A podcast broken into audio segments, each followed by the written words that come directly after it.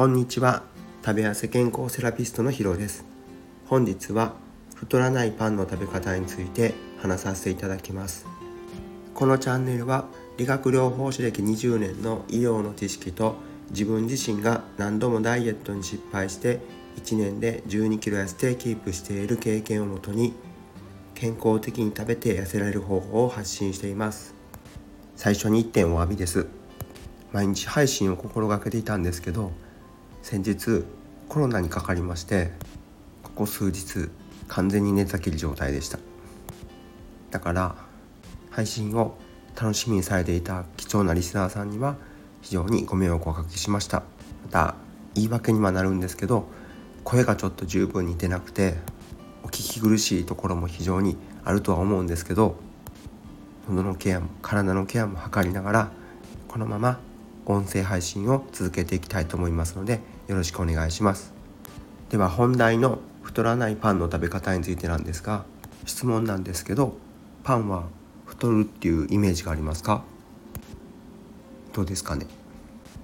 確かにパンは脂質が多くて水分量が少ないこともあってカロリーが高い割には満足感が低い食べ物だと思います。腹持ちが悪くてすぐにお腹が減って完食をしてしまうということもあると思います。自分自身が太ってた時もなんかもうふわふわねしてるからやっぱりなんか無限に食べしてしまうみたいな感じがあったかなって思いますね。ポイントは3つです。1つ目が食物繊維。2つ目がタンパク質。3つ目が水分です。1つ目の食物繊維はサラダを足して補いましょう。毎日野菜の準備が大変だったら冷凍のお野菜とかを利用してもいいんじゃないかなって思います。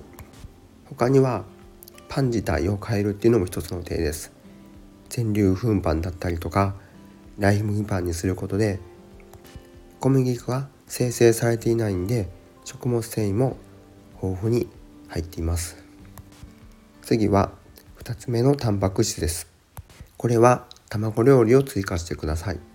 料理といっても簡単にできるようにトーストと一緒に卵を焼くっていうのもいいと思います。天空の白ラピュタに出てくるラピュタパンみたいな感じで食べても美味しいですよね。3つ目の水分に対してはスープを追加してください。いろいろなスープがありますけどまあ脂質が極端に高くなくて簡単に食べられるような野菜スープなんてのがおすすめだと思います。大切なことはパンだけじゃなくて定食みたいな感じにしておくっていうことですね。白ご飯も白ご飯だけでお腹いっぱいにしようと思ったらすっごく量がいりますしいっぱい食べるのにお腹が空きやすいっていうデメリットがありますよね。だからいろんなおかずと組み合わせて食べると思います。パンもそれと考え方は一緒なんですね。パンに気をつけるべきポイントは菓子パンは嗜好品として捉えるっていうこととパンは太るんだと思って思い込みすぎないことですね。うまく食べていく中でその考えっていうのも払拭はされるとは思うんですけどまずは一度今回お話ししてみた内容を試してみてもらってあ案外パン大丈夫かなって考えが再認識できたら幸いです。それではコメント返しをさせていただきます。第23回の睡眠の質を爆上げ週間5選夜中編にコメントを2件いただいています。ありがとうございます。振り返ってみるとこの配信を撮っていた時にはもうすでに熱が出て体調を崩していたのを今思い出しました。でも声が元気ですね。はい。では1人目です。ブックカウンセラーのヨッシーさんからです。毎日5時間くらいです。もう少し早く寝ようと思うのにいつも遅くなっちゃいます。ヨッシーさんありがとうございます。毎日5時間ぐらいなんですね。まあいろんなことをしていたらそうなっちゃいますよね。気持ちはめっちゃわかるので自分自身も改善していこうと思います。体調を崩したのでなおさら痛感しております。日産英語の先生です。寝る前のスマホ立ち手に持ちながら寝落ちするのはもうやめたいな。